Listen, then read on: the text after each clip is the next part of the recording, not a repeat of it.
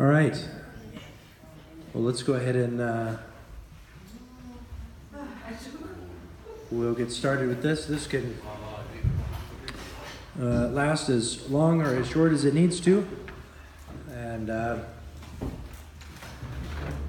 I, I imagine, I, rem- I remember being, uh, when I was in seminary and sitting through really long lectures and thinking really hard about stuff, and I just got tired. And so, uh, and I know that I, we've, we've talked a lot. And so, um, uh, if, if everybody just goes, oh, I'm too tired to ask questions, and that's okay too, and we can all go home, take a nap. So, um, but no, I just want to um, I just want to open up the time for uh, questions. Um, and I will just say, if we can, let's keep let's keep the questions um, directed to the subject of this um, uh, of this uh, retreat of ministry that outlives you, disciple making, disciple making within the family, uh, leaving a legacy or finishing well. Um, you know, some of that kind of thing.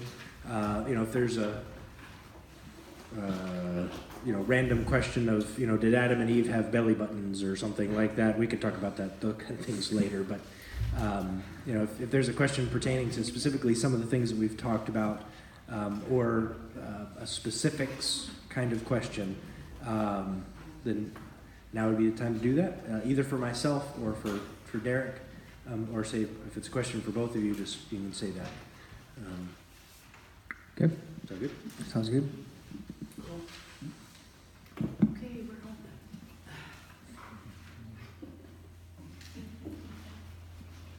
Told you, everybody might be tired.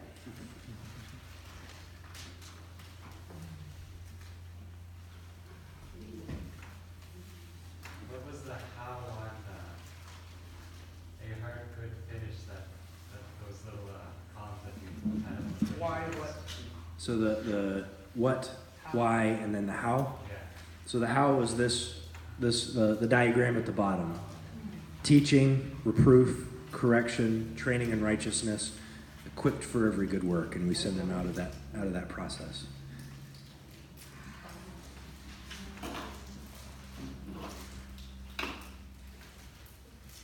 So basically, it's it's a way of saying, okay, what does God's word say? That's teaching.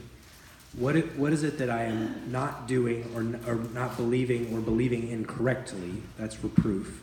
What do I need to believe? What do I need to change? What do I need to do? That's correction.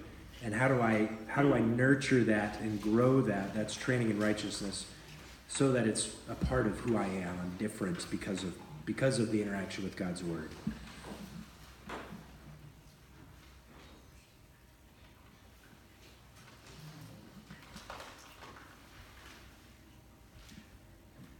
Thanks for that.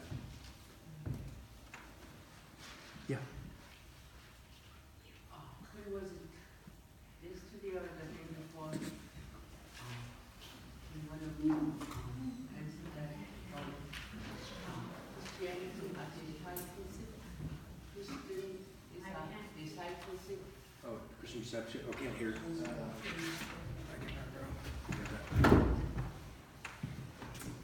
Ryan, would you mind helping us out with the microphone?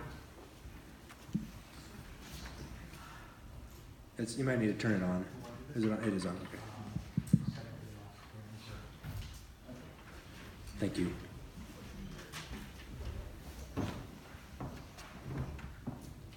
Um, the other day, when one of you was saying that um, a Christian is a disciple, Mhm. and I remembered what I was when I was studying, what I went across to. It says that um, Christianity is a long life education. Mm. It's as long as we live, Mhm. we learn, learn, learn. Yeah, that's a great. That's a great statement and point. I think I think of Paul too. Paul echoes that same line of thinking. Um, he mentioned several times pressing on for the mark of the prize, high calling in Christ Jesus. He talked about in that same context in Philippians that I may know him and the power of his resurrection and over his whole life, yeah, lifelong learning process, yeah.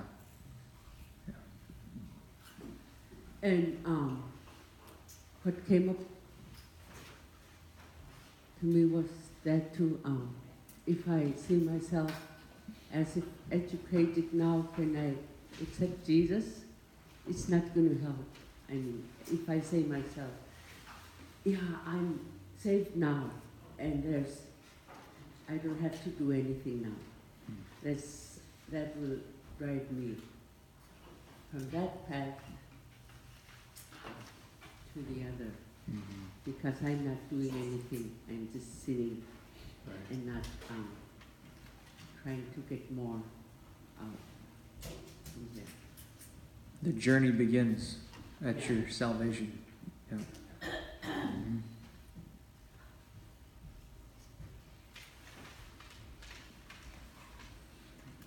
When you were bringing up the um, statistics about the three percent that's not being, not just here, but it's it's nationwide. So how do you?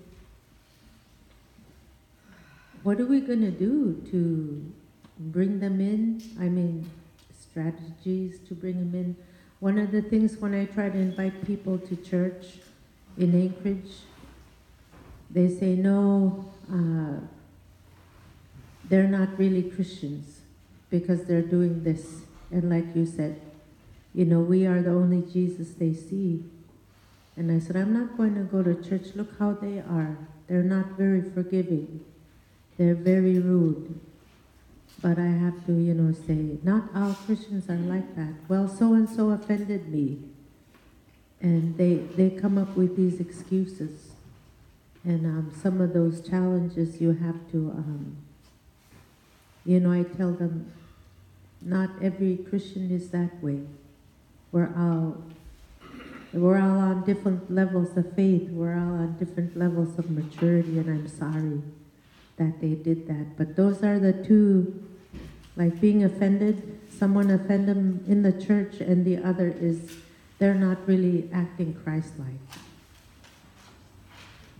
So the question is, what is a strategy to, to, in, to engage that or respond to that? Yeah, so um, I, I can, I'll share from a village perspective, a rural perspective, because that's kind of the, where I'm, where I'm at. Um, and maybe I'll let, I'll let Derek talk a little bit about um, the, the urban, urban context of, of reaching. Um, but one of the things is, you know, that um, we, we can't deal with what we don't know about. And that's why I think these statistics are so important for us because I think a lot of times we just assume that everything's okay. Um, you know, we assume, oh, yeah, that village has a church, but you don't realize that nobody's going to it. It's actually just a building. And so, um, so we're, we're working specifically in my area, but I'm, I'm kind of doing it around the state too, trying to just figure out so what actually is the state of the church in, in Alaska in the rural in the rural context, and um, and how do we help? How do we you know if is there is there a group of believers in that village? Are there are there disciples of Jesus in that village? And um, if there are, then how do we how do we equip them to make disciples themselves? Because it's not. Um, it's not the, the pastor's job to, to be the only person making disciples, and it's not the missionaries' jobs to make disciples. It's disciples' job to make disciples. And so it's a matter of are we actually equipping our, our people, like is the province, the Moravian province, equipping Moravian people to make disciples of all nations? That, that would be the question. And so if the answer is no, then as, a, as an organization or as individual churches, as individual pastors or elders, we need to be thinking strategically how am I equipping the saints for the work of ministry? How am I equipping my people to make disciples, not just me make disciples, but them to make disciples too? Uh, in those places where there is no church, where there are no disciples in that village to make disciples, then the, then the question becomes um, uh, the Moravians would have a would have a very good history of this. Did you know that there uh, the the Moravian missionary movement that took place in the 17 and 1800s sent more missionaries than any other uh, denomination at all. Huh? Worldwide. Oh, yeah. I mean, in, in incredible way, sacrificial ways. One way they would. There were Moravians that were selling themselves into slavery so that they could evangelize slaves, so they could share the gospel with. Talk about the cost of being a missionary. I mean, it's it's expensive wearing where, living where I live. I didn't sell myself as a slave to be there. That's a, that's an incredible thing. So, one of the points is to say, do do um, What are you willing to do for your faith? what are you willing to do for your faith? And, and as an organization, is that is that the vision that we're casting? Do uh, me as a pastor, do I? And I'm, I will say yes, I do. I four Sundays ago, um, I, when we began our series on the Book of Acts, one of the very specific points that I brought up uh, was to my church saying, "I am praying that God sends some of you out of our church to go start churches where there isn't a church. I'm praying that God does that." I'm praying out of our church, He sends out missionaries. And, um, and to have that kind of a vision for our churches, which is, I mean, it's pain. I'm not, a, I'm not a big church, so if I lose good people that are able to plant churches, that's going to hurt a lot, but they're not mine. They're, they're God's. And so, um, so that's kind of that strategy of going, where, where does the church exist and how do we encourage them to, to be mature and make disciples themselves? And then how do we raise up laborers to go to the places where there is no church and help start it. So we kind of have some strategic stuff that we're working through on that. So that's kind of the rural context. I'll hand it over for the urban. Uh, smiling because you say urban context for Soldotna. Soldotna is really not an urban context, but um, I want to actually get back to maybe your specific question um, on people that we encounter with uh, that throw out hypocrisy disobedience among Christians and not seeing it as real. Um, I, I, think of, I was trying to think of where in Scripture um, to go several places, but one that we could think of is Romans 7. In Romans chapter 7, you have Paul talking about this inward struggle that the things that I don't want to do, that's the things I find myself doing. The things that I do want to do is the things that I don't do. It's kind of that confusing back and forth. But even within the Apostle Paul, as he's writing that letter about the, about the gospel and about doctrine in that epistle to, to Rome, he in the middle of that talks about this struggle that, that even he feels internally um, with his own flesh. He speaks to that in Galatians as well, Galatians 5, and also in Ephesians 6, because in Ephesians 6 he talks about how within the Christian life, there's a struggle, a spiritual warfare battle with our flesh and with the enemy. That, that we do not wrestle against flesh and blood, he says to the Ephesians. But then in Galatians chapter 5, he says that you are not to walk according to your flesh, but to walk according to your spirit. And he said the works of the flesh are these, and the works of the spirit are these, the fruit of the spirit. And I think largely when we encounter people that have those types of arguments that they've seen hypocrites in the church. My, my point, my response to them, and our response collectively to those that we come in contact with is you know what? You're right. Sometimes we're all hypocrites because we are all on the process of sanctification.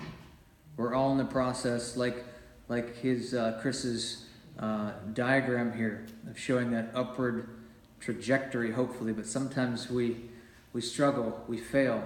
But if we truly know Christ as our Savior, we're going to repent, we're going to confess, and we're going to continue to grow. And so I would encourage those people um, when they see those things, they use those as excuses to look um, above, not on people, but look on Jesus of Scripture. People will fail you every time. And so stop looking at the church, stop looking at us because we're human, we're going to fail. But look at Jesus look at the author and finisher and perfecter of our faith because he is the one that we press on toward, as Paul says in Philippians 3. Um, he's the one that we long to know.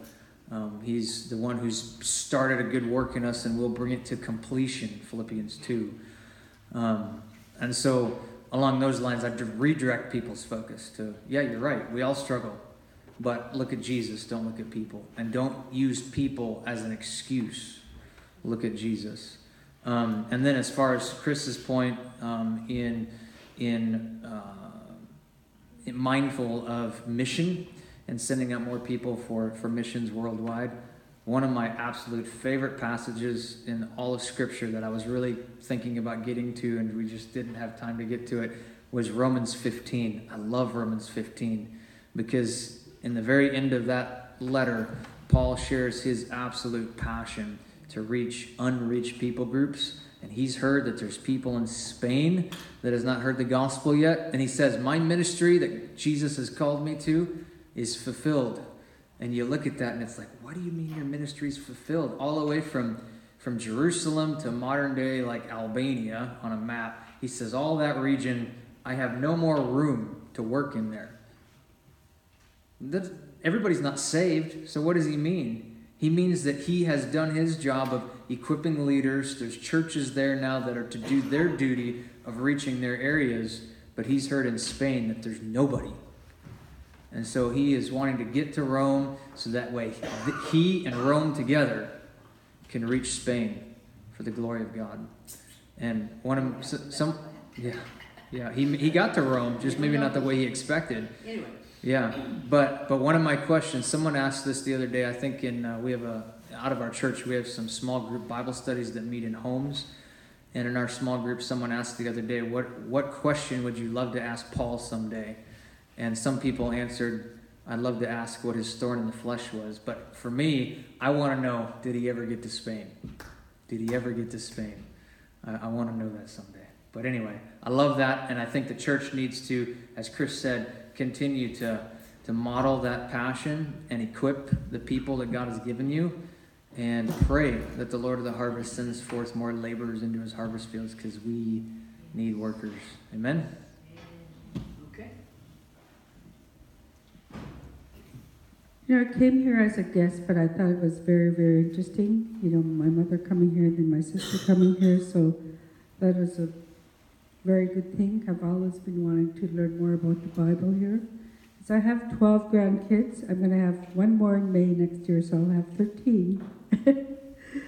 anyway, in regards to the um, the, the U.S. is considered number three in the world in unreached population and non-engaged.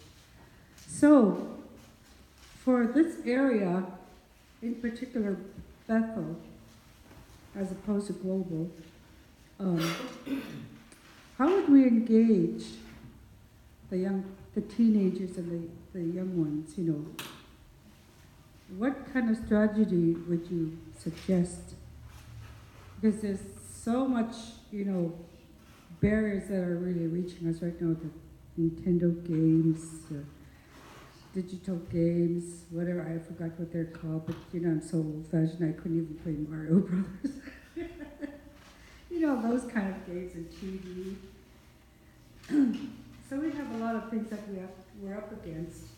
But I really want to teach my children, my grandchildren, and their age group, and they have so many friends who but you know, my house, you know, when I first sobered up 27 years ago, was a sanctuary for my children's friends to come and sleep because you know their parents were they were having a hard time, and a lot of them thank us to this day. You know, so that's my question. And the other one is not so much a question, but it's more like a statement. and I think you answered my question through my sister Bonnie here, um, in regards to Romans chapter seven. Um, the other one was, um, declare the truth of God's word in Hebrews to fulfill our ministry. The word of God is profitable for teaching. I had to think about that, that for a long time before I finally got. Profitable. You know, you get something out of it, is what I got. But in relation to that, I kept thinking about this verse I learned at when I went to school at Victory High School regarding something the race has set before us, and I went up there and asked Reverend Kaufman. He gave me Hebrews chapter 12, verses 1 and 2. So I really thank you folks for letting me be here and ask a question. And thank you. So the, the question, I think, the ma- the main question was basically how do we how do we reach the young people? Is that pre- is that kind of a way to summarize that? The beginning part of that, anyways. Yeah, yeah, Okay. especially the preteens. Yeah, preteens. Or Um, in the teens. And the teens, yeah. So, um, probably could be an entire entire conference specifically on just teen ministry and philosophy of teen ministry. Um, but th- this would be the- as as quick as I can as quick as I could possibly say it. Um, teens want relationship. That, that's teens want relationship. Um, it's why when, with things like Facebook, when teenagers are on Facebook and they, they post things like their thoughts or they have a paragraph and you read it and you're almost like, do, do you think nobody is reading this? You know, like they'll just, you know, I call it vomit of the Facebook. They just kind of, you know, of everything, they're, they're all their emotions and everything else that's out there. And, and it's like you're going, uh, you know, but, but what I believe is I, I think they're going like, I want to be known. I want somebody to know what's going on inside my heart, even if you look at me and I'm just quiet and shy. I don't ever say anything. But on Facebook, they "Wha-" because teenagers really want to be known.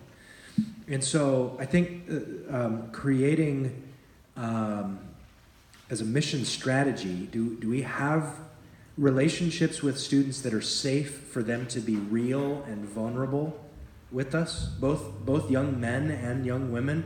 because young men are very they- they've got emotions too. They've got struggles that they're wrestling with. They've got fears and worries.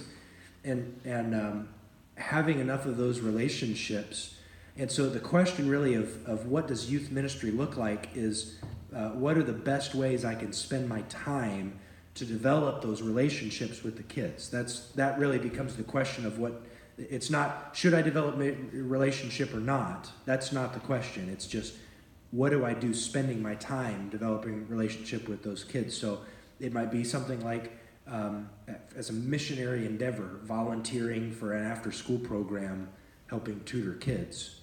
And you're developing a relationship with these kids that need help. And in the meantime, you know, we, we, all, we never want to stay in the physical. As we've talked about, as you go make disciples, you know, we use the physical as a launching off point for the spiritual to help them understand we're always listening for you know those those things that they're struggling with or those things that they're afraid of or those things that they're worried about or whatever and we know that God's word speaks to those things so we then use God's word to speak into those things but we we do have to have some trust level with students. We do have to have some trust. They, they need to know that we love them. And uh, I love the phrase um, you, you know you've heard the phrase that God loves you just the way you are. You heard that? But God also loves you enough to not let you stay that way.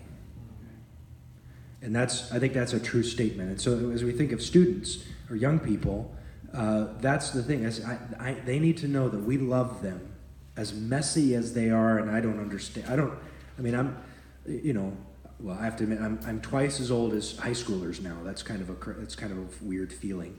Um, but, uh, yeah, I know. But, but realizing like I don't understand teenagers anymore. Like I, I have forgotten the brain of a teenager. I've forgotten how that goes. So, uh, but what I've realized is I, I just I, they need to understand that I love them in all of their messiness, but I love them too much to let them stay there. So that's that's that relationship saturated in love and allowing truth to be injected. So it just again the ministry of high school, junior high, even kids um, is based around relationship, and so that I have the, I have trust and and um, the ability to share truth with them, teach them God's word, and interact with them in that way. So then the, the, it just becomes the question of so what is the best use of my time to develop those relationships? Again, after school program, a special youth event, uh, inviting them. You know, if there's kids that are teens that are showing up to your house on or to your church on Sunday, are you inviting them over for lunch or for dinner or for uh, you know dried fish and seal oil or akutaq or skin sewing or working on arts and crafts or fixing a snow machine or what you know are you just inviting you know inviting them to come be a part or injecting yourself into what they do so that you can develop relationship because relationship is is huge and is a key on that. I notice kids when they're doing like crafts, like if you get, if you know how to do skin sewing or like I would do quilting, oh, sorry. If kids do crafts, sometimes they open up and they talk a lot more when they're not just sitting there having a good, you know, once they get that rapport, um, you know, they'll be doing crafts and they'll start talking and sometimes you can't get much. Yeah. You know what I mean? Sometimes they just let out their Yeah. on some of this too, uh, I think the other important component to at least mention is in, in a perfect biblical setting, God's expectation is for the family unit to raise up the kids primarily. Now, I understand I said in a perfect biblical setting because in a lot of places we are in broken settings where there's brokenness and there's various reasons why the parents cannot or are not um, in a position to do that with their own children. But still, yet, I think there's, as we looked at with Deuteronomy 6, uh, enough um, emphasis on that in Scripture that we as pastors and church leaders should be doing what we can to also be equipping moms and dads to do a better job with their kids. So, what that may look like um, would be I think Chris alluded to this a little bit one of the days getting doing some outreach, doing some activities with the kids or with the youth, but also bringing the parents in on it as well, collectively together, trying to strengthen that, that biblical relationship also. Now, for those in broken circumstances where the parents, because of substance abuse or whatever, are not present, um, that's where you have mentoring. That, that's basically what Chris is speaking to is relationship mentoring, where we build these relationships intentionally. And, and Titus 2 is, is kind of the passage for that when uh, Paul encourages Titus to have the, the older women train the younger women. Um, and then beyond that, you have um, the uh, Paul telling Titus to urge the younger men to be self controlled and to show yourself in all respects to be a model of good works. And so, for the men as well, to be engaging in the lives of younger men um, as mentors and setting yourself as an example and being intentional in your relationship with them as well. Um, so, yeah. I would also inject um, and say you are never too old to engage young people. That's right. Ever. You are never. You are never too. Don't don't go. Well, we just need younger people to do it. We we need people to do it. Um, and so uh, you know you you may not like you know the whole flat bill baseball cap thing that's going on like uh, teenagers wearing the flat bill baseball like I I don't understand that at all. It's okay. Yeah, It's right. a fad. Eh, Yeah, it, like and so I mean we have conversations like why doesn't that hurt you know like kind of thing like that but it's okay I don't have to understand that because I understand what it means to be a man and I understand what it means what the challenge to be a young man and so I can speak into them even though I don't understand the, f- the flat bill hat you, you follow me like I don't have to understand all those things as be, you know just being older but I do know what it means to be a man and so I can I can call the I can call the man out of the young man um, and walk in them, and um, especially you know you older men and you, you older ladies, um, you know, it, you may not do the all night lock in kind of thing. That may not be the, the event that you do, but you can you can invite them over to your house for akutaq, um, and just love them and, and create a safe place place for them to to be heard and known. Um, Earlier, you mentioned, uh, that Earlier. Earlier, you mentioned that, uh, our aim, our goal is not to make moral sinners. Uh, But in today's world, in our time today, there's so much of that going on, and, uh, I think it, it would be good for you to reiterate that a little bit more, you know, spend a little more time on it, is that okay? Sure. Thank you. That's what the, the question and answer time is. Maybe I'll let, is, do you want to interject anything on that? Um, well, I think if largely that has always been going on um, in the form of just religion in general. Um, religious expression that's been empty of any real life, life change. It's just empty religion that basically brings about behavior modification. And I think of that like in the context of, of counseling. When we seek to disciple or we counsel somebody, we try to get down to that heart level to see the heart needs to change, not just the surface behavior level. If you run your skiff into a rock and you have a hole in your skiff, um, the problem is there's a hole in your skiff. So if you just try to go work on the motor a little bit and change the spark plugs on the motor and put it back in the water, you didn't address the issue. It's still going to sink. If you try to just put duct tape over the hole and take it in the water, you didn't address the issue. It's still going to sink. And there may be a hole up there. In that case, yes. So getting to the heart above behavior modification on the surface, what's driving the issue? When, when, a, when a marriage is falling apart, there could be many, many things that's driving that issue. When someone commits adultery on their spouse, what's really driving that issue? When someone looks at pornography, what's really driving that issue? When someone goes after drugs or alcohol, what's driving that issue? You can take something like pornography and take someone's computer away and say, There, I fixed it. They're no longer going to struggle anymore. We fixed it. You didn't address the heart, you just duct taped over the hole.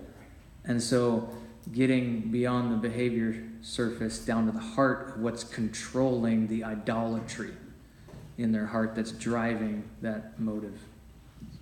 Yeah, no, I think that's uh, that's exactly right. I think a, um, uh, I think a good story from, from the Bible that would uh, would help us explain that a little bit clearer is um, remember the rich young ruler who comes to Jesus Yeah. and he comes and he says, "Good teacher, what must I do to inherit eternal life?" And Jesus sees him and he's and he basically tells him, "Well, you know what the law says: don't steal, don't commit adultery, don't you know all of these things." And you remember what his answer was? He's, done- he's there. Uh, I says, I've done all of these since my youth. Per, like, I mean, really? He- this is a morally upright. Honestly, if this, if the rich young ruler walked into pretty much any of our churches, he's he's young, he's energetic, he's got money, he's educated, and he's highly moral. Honestly, most of us would look at him and go, "Let's make this guy like a leader in our church." Like everything about him looks like this is this is the type of leader we're looking at, right? Mark's gospel records something really interesting. Mark's gospel says when when he answered this, Jesus looked at him and loved him and said to him, "This one thing you lack. Go and sell everything that you have, give it to the poor, and come follow me." And In other words, no compromise. No compromise and He couldn't do it. well and and here was here was the deal. Uh, um, you know the phrase we say jesus loves you. Jesus loves you.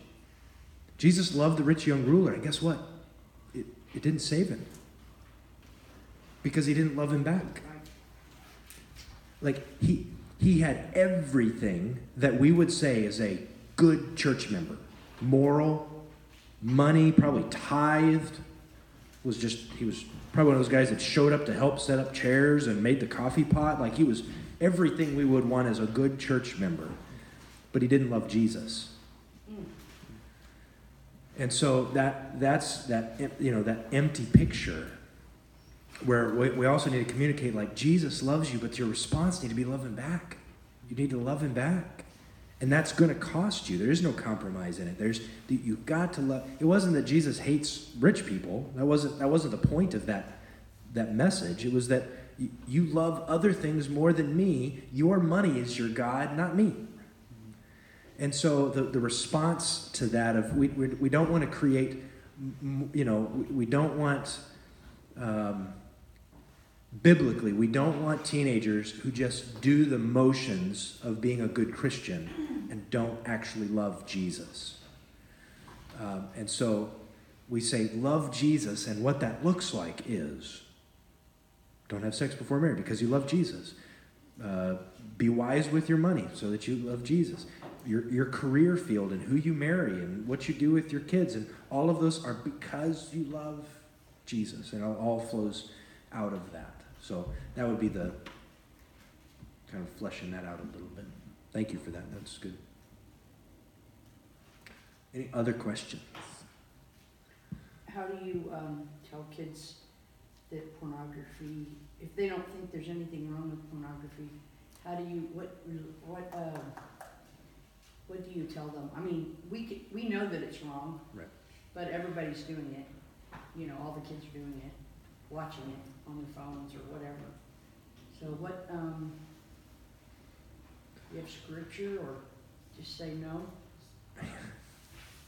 I'll let you start now. Um, two things that come to mind right off the bat, and um, but one he hit on it earlier on God creating us as in His image, Right. and so in the very beginning, Genesis, the first two three chapters, we see that Adam and Eve created the first first humans created in God's image and expressly for the purpose of fellowshipping God, living with Him, and God designs them in such a way that they have they are sexual beings but within the context of marriage.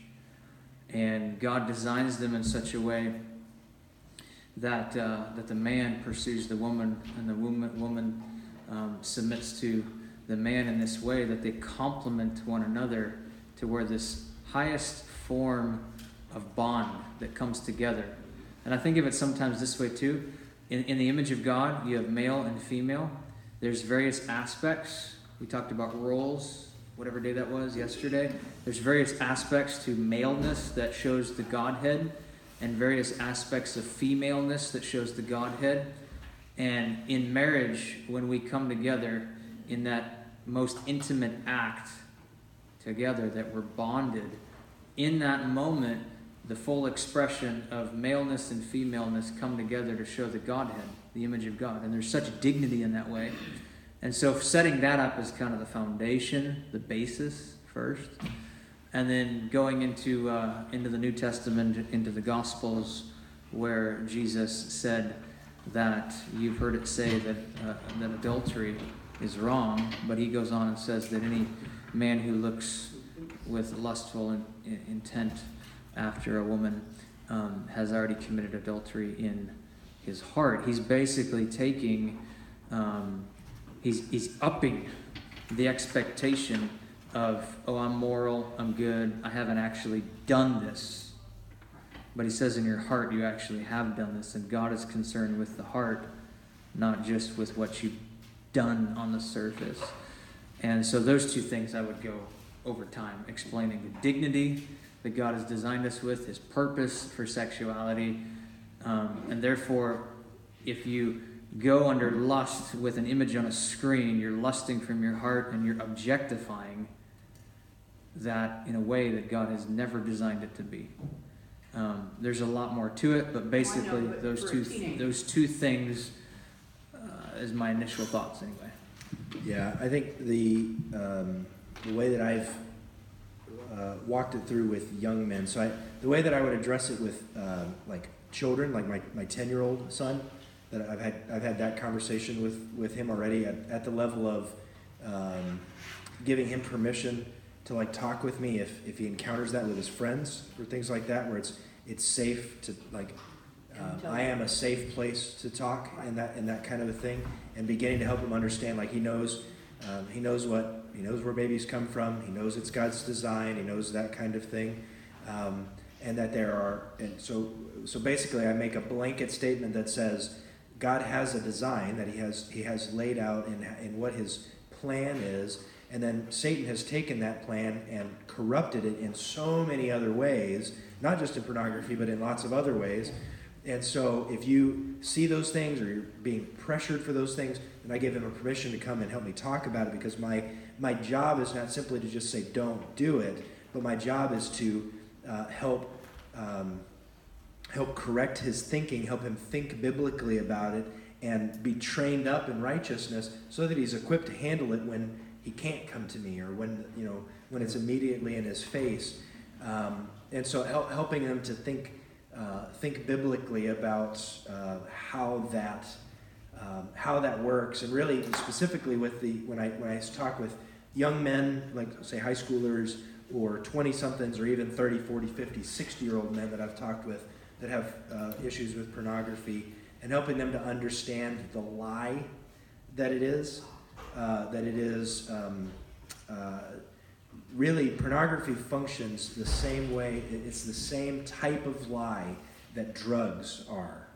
Uh, it's, it's a, it is a chemical addiction that, that lies to them and says, if you buy into this, you'll be happy. Uh, in the same way that heroin or pot or alcohol or any of those other things, it lies to it. And so um, it's, it's pointing out what is the idolatry nature of those things. And so that's that's on a more mature level. Like I wouldn't, you know, to an eight-year-old, I wouldn't have a conversation about idolatry and pornography and that because they're not they're not going to get that. But they understand God has a good plan. Like the, be- the best way I can I explain it, to you, I like, if you've caught, I like illustrations because I, I think they help us understand things. Uh, I'll ask my son. I'll say, "Is fire good?" And he says, "Well, yeah. I mean, we cook over it when we're camping, or we have it in the wood stove, and it warms the house." And I say, "That's good. Okay. If fire is on the wall, is it good?" Well, no. That's that's not a yeah. Fire on the wall is a very very bad thing. I say, but why? Isn't fire good? Well, as long as fire is where it's supposed to be, it's beautiful, it's warm, it's inviting, it's helpful. It's safe. But when fire gets outside of where it's supposed to be, it's damaging, it's deadly. So is sex. God, God gave a beautiful design for it. And when we let it go outside of where God said, this is good, this is right, this is wholesome, this is edifying, it burns lives down. And so eight year olds can understand that very, very well. And you're starting his filter. Exactly. You know Start what, with- that, I think would really help, if I may say something. Sure. With Just what you said is to illustrate it in a book, you know, before, if we are going to be ministering to teens and, you know, preteens, that would be a great example to have, you know, to equip us. There, there, There is there are some really good books. Um, uh, I, man, I'll have to look. I'll have to look up uh, the name of one of them. But I, um, uh, there, there's a there's a series of books that are actually age specific. So they're written, you know, like a like a, a board book for a two year old. It's not really wordy. It's got lots of pictures and things like that. There, there's one that's you know it's a it's a book series. It's like from you know uh, four to six years old, and it basically just describes, in very basic terms, God's design for how babies come into the world. So just a very simple, simple understanding of that. And then from like, uh, there's another book that's like seven to nine years old that begins to talk about your body and what, what it is good for you to understand about your own body and, and that kind of thing. Uh, and then begins to under, describe the relationship of mommy and daddy and, and how did their love make me kind of some of those kind of conversations and then the next one talk you know and it just gets it gets uh, those so um, remind me I'll, I'll try to see if i can't find the find the names of those um, and we've used those with our kids and they were they were a good you know conversation places to start so. anything else I- will throw in one other thing though, as far as the sexual piece. I was debating whether to say this, but um, in, in our treatment of God's version of sexuality, God's design of it, um, I find that sometimes if we're not careful, we can come across like sex is dirty, sex is gross. And as Chris mentioned, it's not. It's beautiful in God's design, in God's way. And and we can either we can either go the pitfall where we make sex a gross thing, um, or we can go the pitfall where we make sex a God thing, to where it's an idol. But what we need to see biblically is it's a gift. And so it's not gross, it's not a God thing, but it is a gift to be treated properly. A couple people. Somebody, Joyce, somebody there? Okay. How would you approach homosexuality? Uh, I mean, we, all know somebody with a different sexual orientation, with claims to be Christian or wants to be, but, you know, approaching, bringing it up. I can, I'll interject, I'll, I'll, I'll jump into that first. Um, my response to somebody who is struggling with same-sex attraction is the same approach that I have that, um, of somebody who is struggling with sex outside of marriage. Uh, is saying that, um, we all have a propensity to sin. It's just the question of whether or not we want to, or whether or not we are willing to call it sin. And some people aren't. They're not willing to. They're not willing to. They're not willing to. I mean, the, the, the Bible is not gray on that subject. Uh, as much as anybody wants to make it gray on the subject, it is. It is just simply not. So it becomes the question of saying, do I believe? Do I believe what the Bible says is true? And is it something that I struggle with? Is it something that I? The Bible says that for me to have an affair on my wife is wrong. It's very clear on that. But if I struggle with that, if I wrestle with that, if that's a temptation that I would have, it it still does not negate the fact that the Bible says it is wrong for me to have an affair on my wife. And so it becomes am I am I willing to say I submit to the word of God even if it's hard? And, and I'm saying that in a, in a, I mean, in this setting, if I'm talking with that person, I would, I would speak truth in love. And I'd be very, I, I would be very gentle and patient with it. And, and ask a lot of questions because it, it has been my experience. A lot of, a lot of people that, that struggle with same-sex attraction have been, have been physically abused. Uh, there's very, very deep pain. Um, a lot of specifically ladies that I, I know of that have that struggle with lesbianism, um, that struggle with same-sex attraction, um, that they've been abused and hurt by men, and so I don't want to be hurt by another man ever again.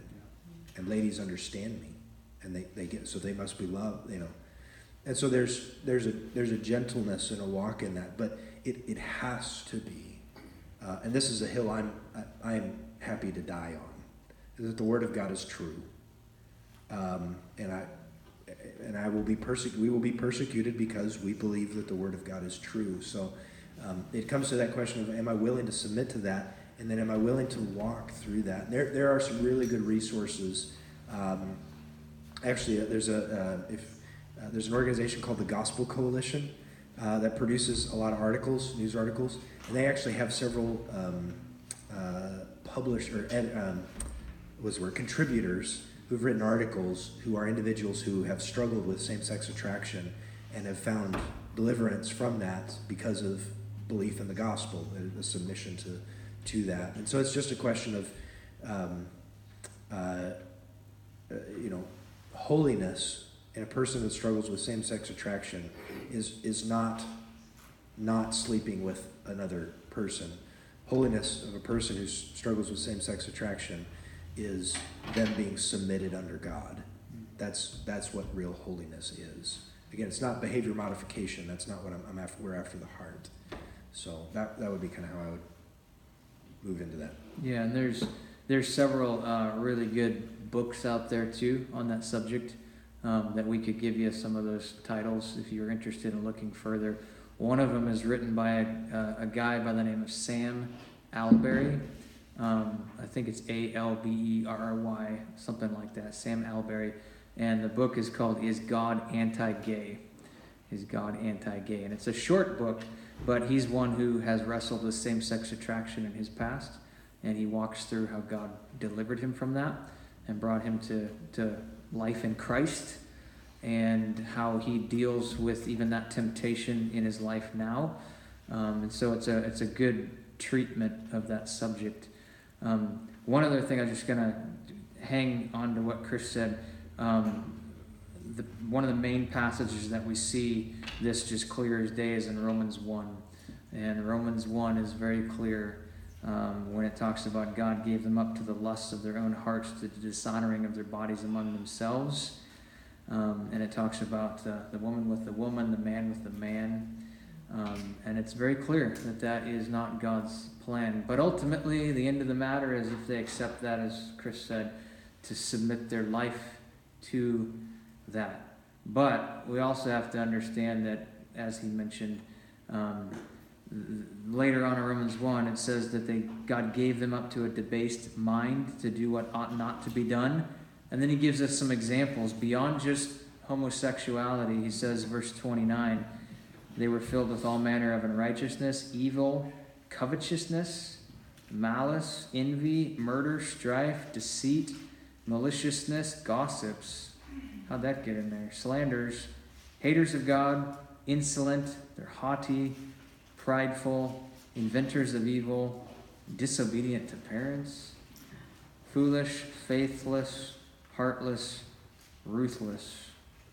Though they know God's decree that those who practice such things deserve to die, they not only do them, but they give approval to those who practice them. And is not that where we are going as a society today, that as a, as a secular society in America, we almost pride ourselves of some of these positions that, that we hold as a nation these days, but not us in the church. So in the church, we have to call people to see that homosexuality is a sin, just the same as being disobedient to parents is a sin. And it's something that we can't have victory over to walk someone out of that. Um, and it's, it's, it's hard to walk someone out of that because it's a process of rewiring the way that they've skewed their brain chemically, even to think and react uh, in this utmost sexual attraction. And, and the last thing I'll say to that that makes it so challenging God has designed us in such a way that in that act of sexual consummation, whether it be self serving with a screen or whether that be with someone who is you're not married to, or whether that be with someone from the same gender, when that act of sexual intimacy happens, at that climax moment, God has designed our bodies in such a way that, that our, our brains actually release a certain chemical that is designed to bond ourselves to that individual who is supposed to be our spouse. And one of the things that, that God has designed in sex is this beautiful thing where we are bonded to that person as our spouse. The problem is if we if we take outside and we we bind ourselves to an image on a screen, someone who's not our spouse or the same gender, we slowly start to train our physical bodies to be attracted and addicted to that particular object. And so it's a process over time to retrain and be set free back to the way God has designed it. Um, the I texted my wife and she texted me back. Uh, the the series is called God's Design for Sex series. It's four books uh, by Stan Jones, Stan and Brenda Jones. It's the the first book is the story of me. Sounds like a little children's book, right? It's the story of me. Yeah. Where did you know? Where did I come from? Is Stan kind of the Brenda question. who? Stan and Brenda Jones is the authors of it. Um, the second one is Before I Was Born. So it's for a little bit older kids. Then older up for that is What's the Big Deal? So we're talking about like junior hires. What's the big deal about sex? And then the last is Facing the Facts. Um, so it's really good. I've, I've used um, two of these so far with our kids because that's the ages where they're at. Um, and then the rest has just been conversation. Um, but I would recommend those. Those are a good resource. What was the last one? Uh, uh, hang on, pull it back. Before I was born, what's the deal? Yeah, but or the story of me before I was born. Uh, what's the big deal? And facing the facts. Yeah, so it's the series is called just is just called God's Design for Sex series. And I bet if you go over and talk to, to uh, Barb over at the, the bookstore, I bet you she can probably order it for you. If she doesn't, maybe she might even have a copy of them there. I don't know, but um, she would she would have the ability to, to track those down for you. So facing the facts, what age group is that? I don't remember. I think it's I think I want to say it's teenage, like high school age. I think. I think the other one is like junior is junior high, Okay. and then older elementary and younger elementary is kind of the kind of the way that it flows.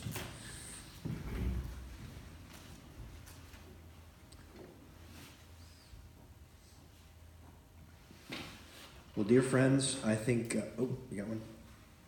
What if, okay, since we've got this big divide in the evangelical church where you've got, For the sake of better labels, you've got traditionalism and then, what do they like to call that now? Liberal. Huh? Liberal? Liberal. Right. And you know there's a specific design for worship. And there's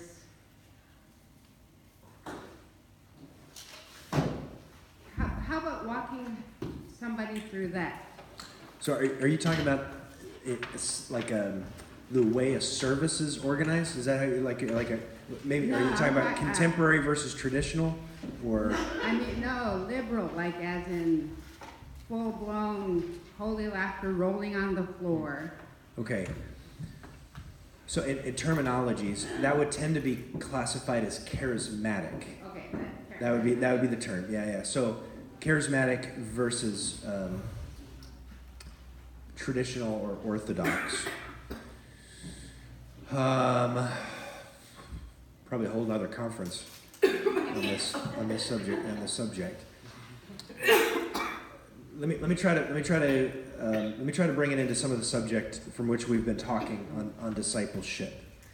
Um, disciple making is based not upon experience, but upon the Word of God.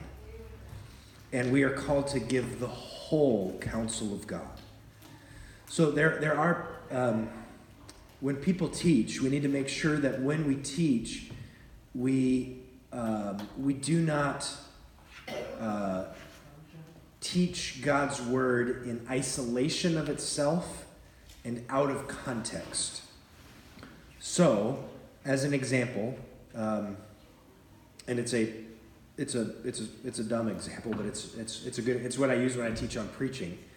Um, the Bible says, you've heard this phrase before. The Bible says, Judas hanged himself, and it does say that. It says that in the Bible. You can find the passage that says Judas hanged himself.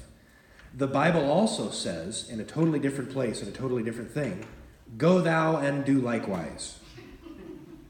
And in another place, the Bible says, and whatever you set your mind to do, do it quickly. Now, the Bible says all of those things, not about each other, and that's not the, but I have made the Bible say what I want it to say. Rather than taking the whole counsel of God and saying, what does the Bible say? It says that he killed himself and that was not okay. I mean, that's not, that self murder is not okay. Those, those principles. So when it comes to, and I would say this, when it comes to either things like charismaticism or traditionalism, I would say we take all of it and we test everything, is what Paul says. Test everything. Because the truth is, there are some things within traditionalism.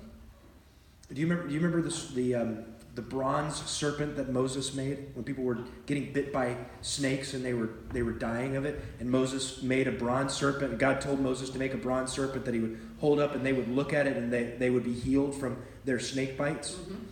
And that bronze serpent stayed in Israel for a while until, at a certain point in time, people began to worship it and I can't remember the passage, but uh, was it Hezekiah? Uh, I'd have to I'd have to look up specifically which one, but one of the kings finally destroyed it because it was a good thing being used in a bad way that was leading people astray. And there are things within traditionalism that can do the same thing.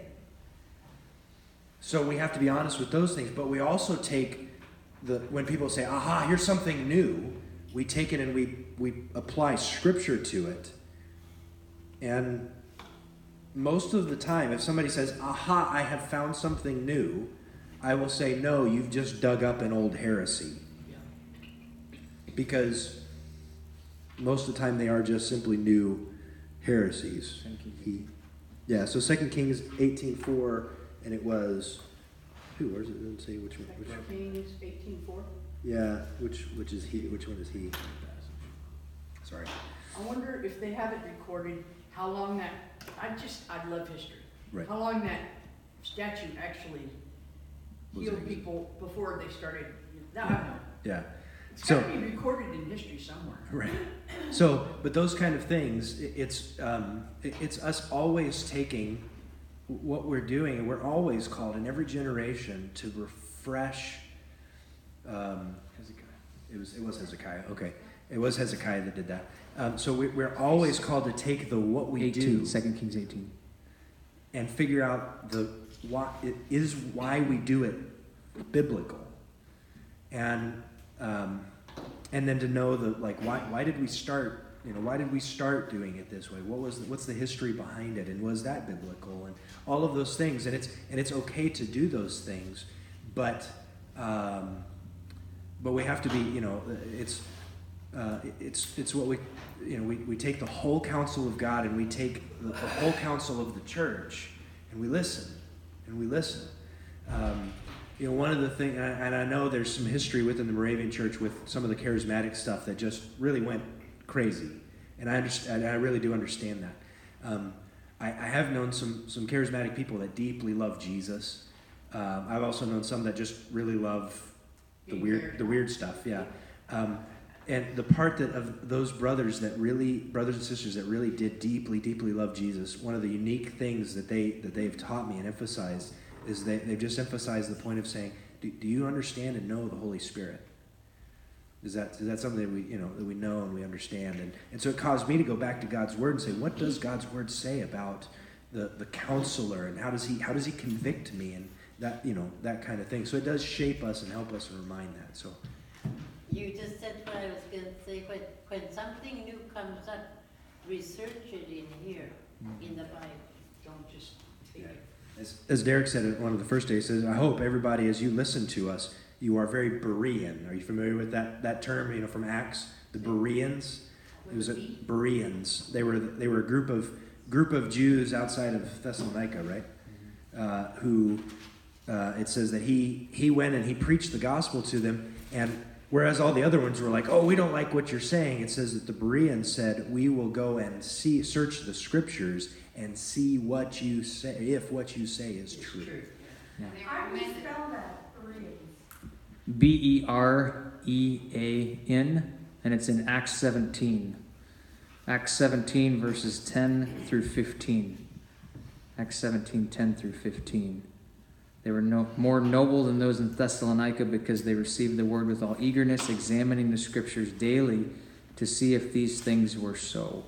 And that's what we're supposed to do. hmm I think the other thing that's important too, as Chris has been talking about, is is just underscoring this point of studying the scriptures in context, and in our discipling, teach people to study in context. And what does that look like? You may see a verse, like what he mentioned.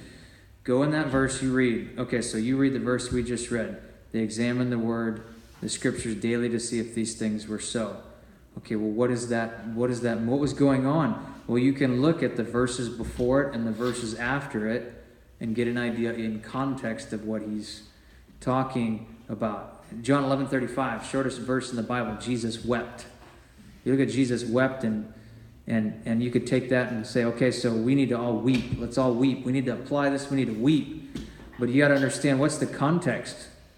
Look in the look in the passage. Look around the verses around John 11 and you see that Jesus was remorseful and or mourning rather um, because of the loss of his friend Lazarus. Yes, um, and so seeing in context and modeling that hopefully as you have opportunity to teach and to preach in the churches that you're at, model that uh, in context.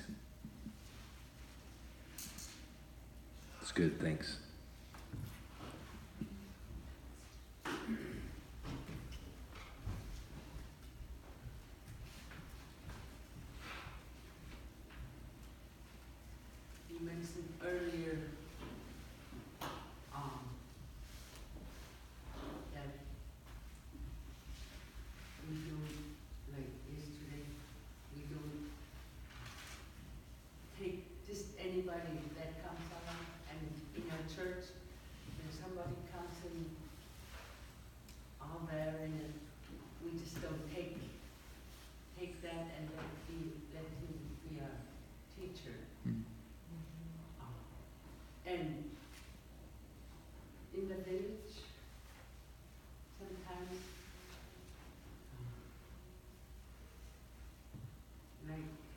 minus this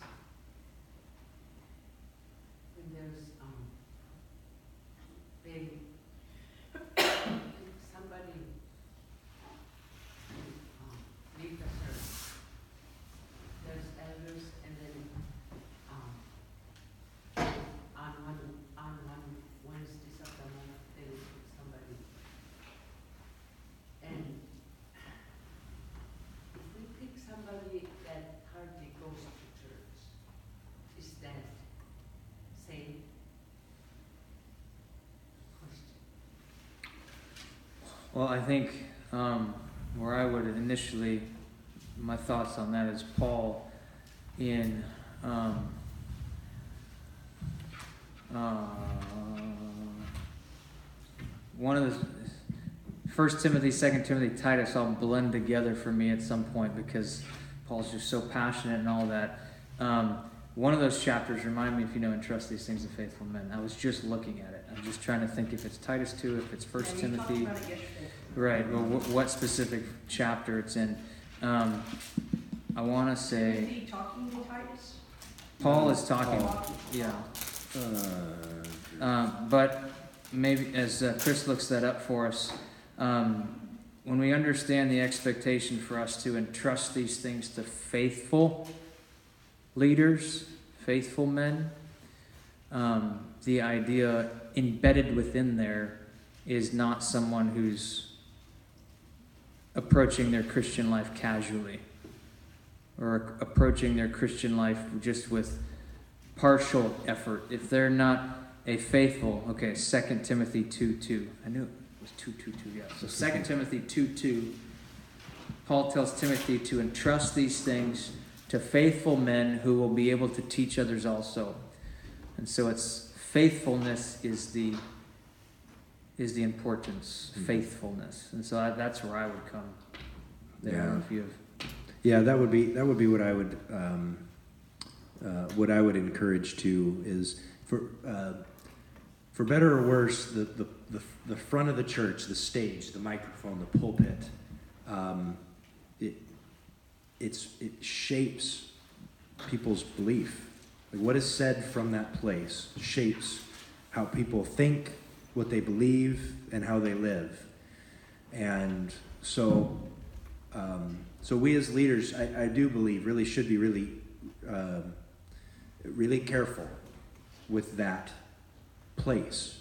Not because it's supernatural or sacred or something like that, but because of what it what it does. it should be imitatable. Yeah, it should be imit. Yeah, the people should be imitatable. Uh, the message should be true. Um, you know what I mean? So, um, what is said from that, if nobody, you know, you know, you could have somebody that could get up there who we think everything is good about, and then they start saying false things. And if nobody gets up afterwards and corrects it and says, no, that's not true, this is what God's word says, and I'm going to show you, then everybody who heard it would might very well say, well, maybe this is true. And so error sneaks in. So, so I would say we, we do need to be very careful with that position, that, that um, the speaking element. And I would say this extends past just like teaching or preaching, but even in, when, we, when we talk about testimonies, a lot of times that becomes that, that's like an open, oh, we're just going to open the mic and let people come up and give testimonies and things like that. Um, and so that, that again is one of those things that I think leaders need to just be uh, mindful of and thoughtful of, of what is it that's being said in a testimony. Um, because I can get up and talk about my experience, and my experience can be completely against the Word of God. And my because my experience is it's what I experienced and my opinion of what my experience was, and um, and then I can just mask and say, well, this is my testimony, and that that can be a very very dangerous thing as well. So um, it, it is important for us as leaders, you know. And I said uh, when I taught uh, yesterday, and I taught on character. Character matters. It really really matters. And so we, we need to, as leaders, value that in the church. Do we value character? The, does the character of the people that we are looking to to teach and educate the church, does their character, not that they're perfect, because nobody is, that's not the point, but they are they walking in faith? Are they walking in humility? Are they walking, you know, are they thinking biblically, living biblically, preaching biblically, and, and walking in that way? Uh, That kind of goes into an interesting section. So you've got the, the culture, right, where it's,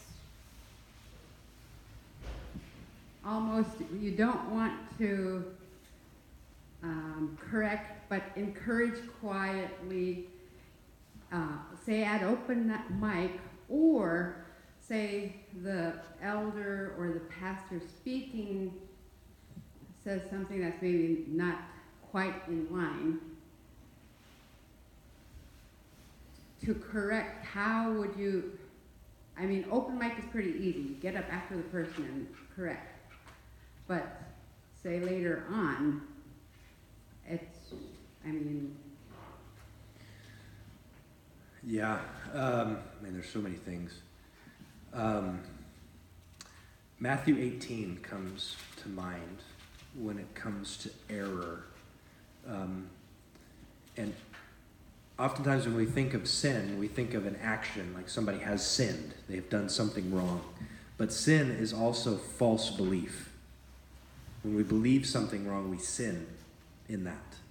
And we have to repent of that and believe what is true and respond. That's that's the same in that. So, in those kind of situations, um, Matthew 18 says, If you see your brother in sin, go and show him the error of his way. And if he receives you, then you have won your brother.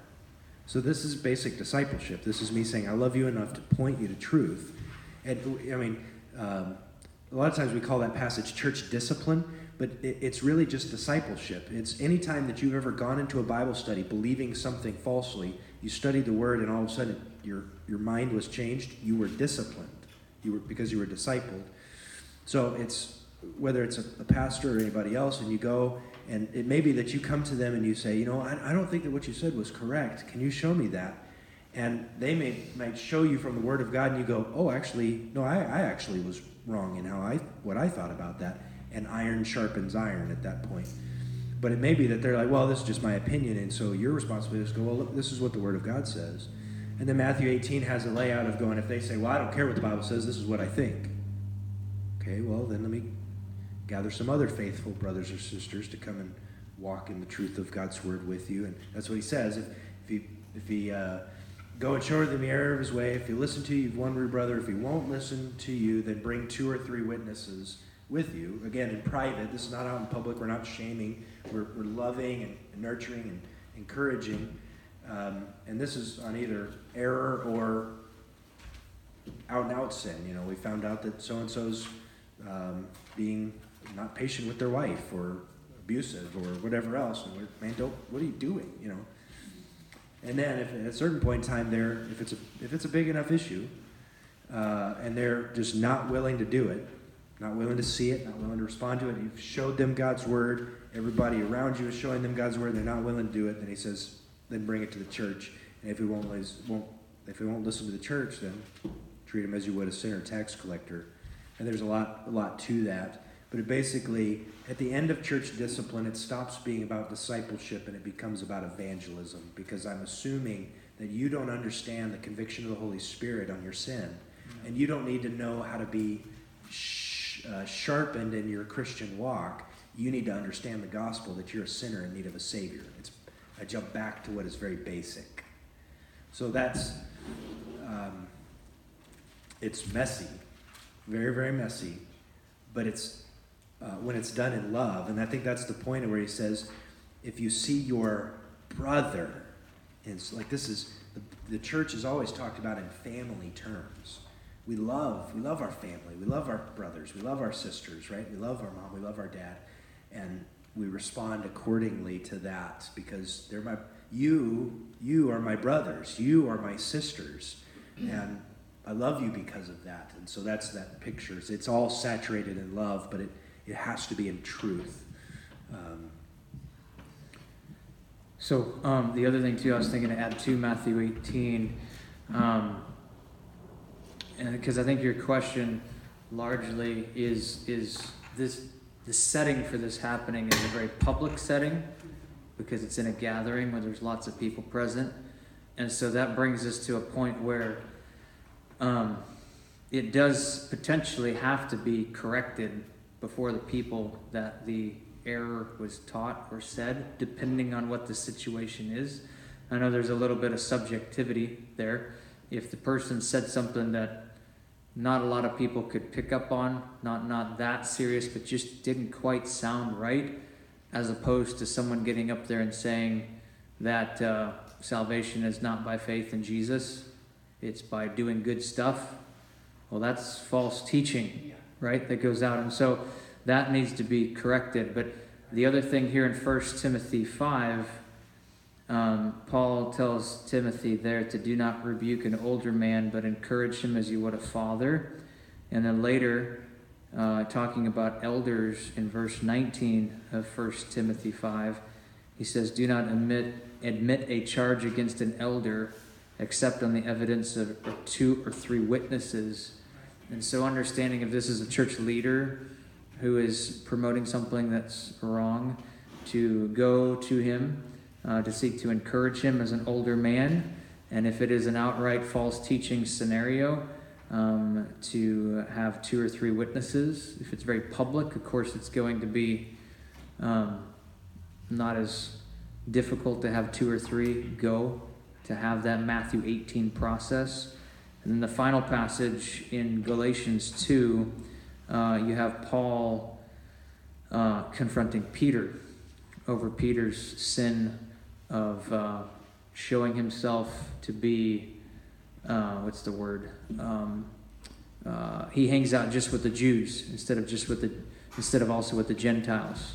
So the, the Jewish leaders come up, and rather than hanging out with the Gentiles, he wants to look like he fits in, and so he goes, he's partial, goes to the Jews. So Paul calls them out on that publicly because of his public sin of disdaining a people whom God says are united with them now.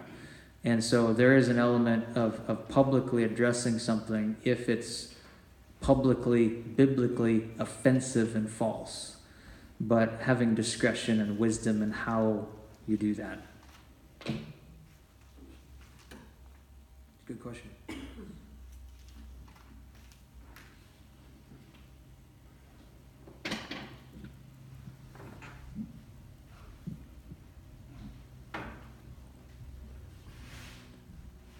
And then Joan get Jones next.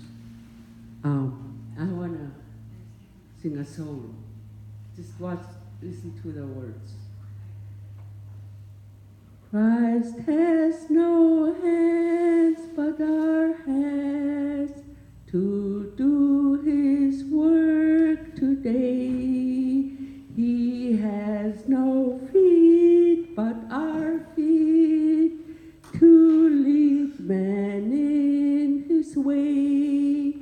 He has no tongue but our tongues to tell men how he died. He has no help but our help to bring them to his side. We are the only The careless world will read. We are the sinner's gospel. We are the scoffer's creed. We are the Lord's last message, given in deed and word. What if the tide is crooked? What if the print is blurred? What if our hands are busy with other things than His? What if our feet are walking where sin's allurement is? What if our tongues are speaking of things His life would spurn? How can we hope to help Him and welcome His return? Yeah, that was good. Yeah, thank It's you for very that. true. Brother Jones right here, Jones.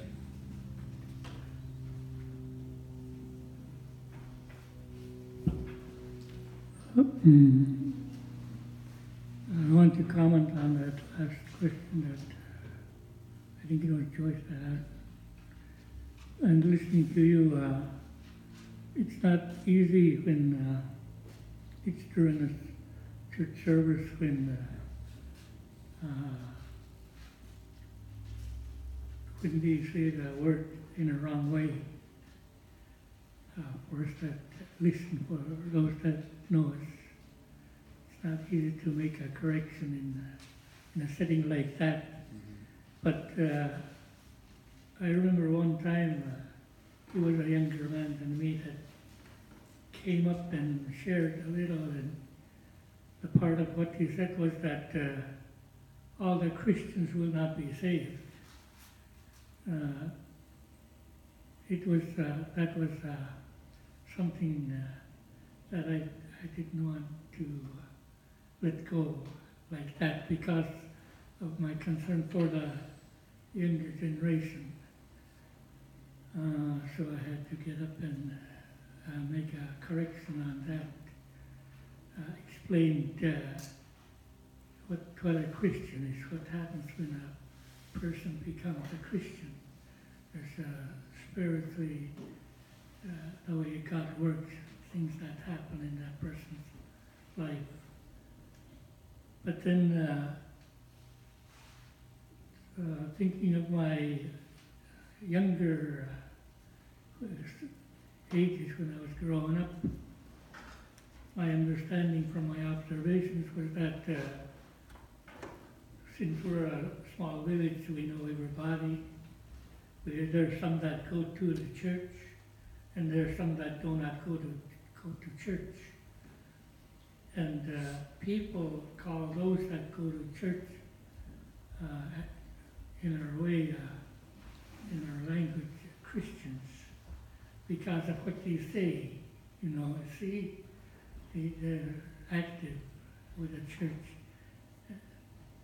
Whereas uh, uh, today, uh, even uh, with our lessons, uh, there's a, a you know, uh, that, the person doesn't become a Christian just by obedience, but by what happens within his heart, how the Spirit works within him. A change takes place and that person becomes a Christian. Whereas uh, sometimes I wonder, you know, uh, people that are active in the church, uh, they're uh, I wonder, some, some, I, I wonder about some people to, to, uh, if they had experienced salvation in their lives.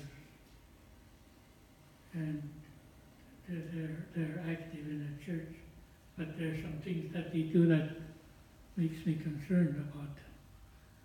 uh, question them. But I'm not in the position to uh, say who's saved and who's not saved. Uh, I, I'm, I'm not, uh, I don't make judgments on that. Uh, but uh, I also wanted to express uh, my appreciation of uh, your teachings uh, these three days. I'm uh, understanding a lot uh, practically, uh, where it's easier for me to apply what we, what uh, you guys have brought out with your teachings. I, I understand more and uh, seems like uh, they're easier for me to apply when, when I get home to my village. And I just wanted to express that and to let you know that we appreciate what you're doing here. Praise the Lord. And uh, of course, it's the Holy Spirit that's working within our hearts, using you too.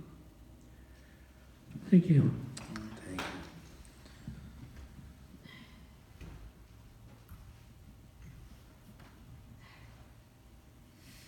I am so refreshed. I really appreciate everything the teaching, the, the Bible verses. I came uh, to come see my dad and and also just to get away from city life and my teenage mutant teens mutating on me. So it's been really refreshing and it's like revamping the desire to continue. Um, right now I'm just, I'm doing Sunday school. I go to a Korean uh, Assembly of God church. And so it's been so refreshing. And um, it's like it's re- revamping my, my diligence to the Lord. It's been refreshing. Um, it's, it's almost like, you know, Acts 7.38, out of his heart will flow rivers of living water. And I just, even, I didn't know this was happening, so it's been a really big blessing. And it's like I'm getting refilled and re, re-downloaded to, to the, the mission that we have for God, and I, it's been so nice. And um, I really appreciate I, I was really I was really impressed by the discussions too, because it um, it stimulated each in, in each in us and brought out some ideas that we didn't even know before. Like I got some notes and um, it's like a new like a new vision when you hear someone else talking about something that's different than what you're usually doing. Um, uh, it's really good to be reteachable. It's, it's good to have a teachable heart and be open. So I've been really blessed. And I, I'm ready to go back home to Anchorage. renewed, literally renewed. Because it's just run, run, run in Anchorage. And it's just stopped me. And it's been really good. Thank you for coming out. Thanks for the books. I'm excited. Thank you. Thanks for coming. And speaking from a grandmother's perspective, even though I am very young to be a grandmother, I have teenage grandchildren. They range from four years old all the way to 18. And my youngest grandson, who's going to be one in December. But anyway, I really appreciate the names of the books here. I might try to look online, maybe on Amazon, to look for the titles of these books. But you know, I'm always interested in what my mother is doing because what, whatever she does ever since I was little, going to church and the like, women's fellowship, I always was interested. I've always been interested in the Bible anyway. I, I found my old Bible at mom's, you know, when I was like maybe in first or second grade. I said, "There, my Bible. I couldn't believe it. That's my old ha- hand cursive writing when I first learned how to write cursive. Oh, I just could not believe it. And I even had some passages in there that I, you know, underlined. So, but this is very refreshing. I really appreciate this. Um, you folks coming out, and I am redirected to try to learn more about God's word and the truth. Know, the way of the truth is the Lord. Hmm. That's what I remember in Sunday school. I used to teach Sunday school at Vacation Bible School, but now I want to do this on my own, you know, do a youth ministry with my grandchildren first and then go outside my, my immediate family. So, and I'm such a note taker, you know, so.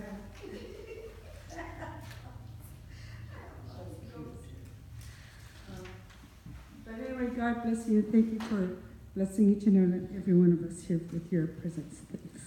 Thank you.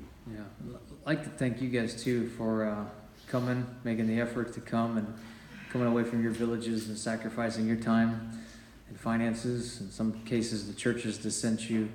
Uh, we really appreciate that too. We didn't know who was going to show up, so it's been cool to to uh, be a part of this. And as I mentioned earlier, um, it's just a privilege, no matter what age we are, to just try to be faithful and to have our confidence be in God's Word and see what His Holy Spirit does in our midst. Um, I would mention as well uh, all these videos um, we're going to post. We opened up a, um, a Facebook page for the seminary that you can find at facebook.com slash Alaska Bible Seminary. And on that, we post, we're going to be posting these videos. If you or someone you know would like to look at them later, And for those that may not have the data internet to watch the video, uh, I will use the audio from it and put a link on there just for the audio as well, which should be a lot smaller um, and able to access the audio portion of each of these sessions. So look for that, and if you're not sure where it's at, um, guess I can direct you to maybe Ed, and uh, and he'll uh, help you out where it's at. I'll maybe put a, a link on the on the actual seminary's website as well. So look in both places there. So I, I missed the first part. Did you say you're gonna make CDs? not not CDs that I'm aware of, but we'll we'll put them in audio format on the internet, probably in a podcast. But I'll, what that'll be on the seminary Facebook page, there'll just be a link that you click and you can get to it from there. Yeah, it's just not as, it's not as much, it doesn't use as much bandwidth or data to download. It's a smaller thing, so. Yeah. All right. Well, um, if I can, I, I, I, I want to reiterate what he said. It really is a privilege um, to get to be here. Um, and um, uh, I mean that is no small thing. Uh, that uh, the gospel is incredible because uh, two young Gussicks can minister with uh, Yupik elders and be blessed in mutually. Uh,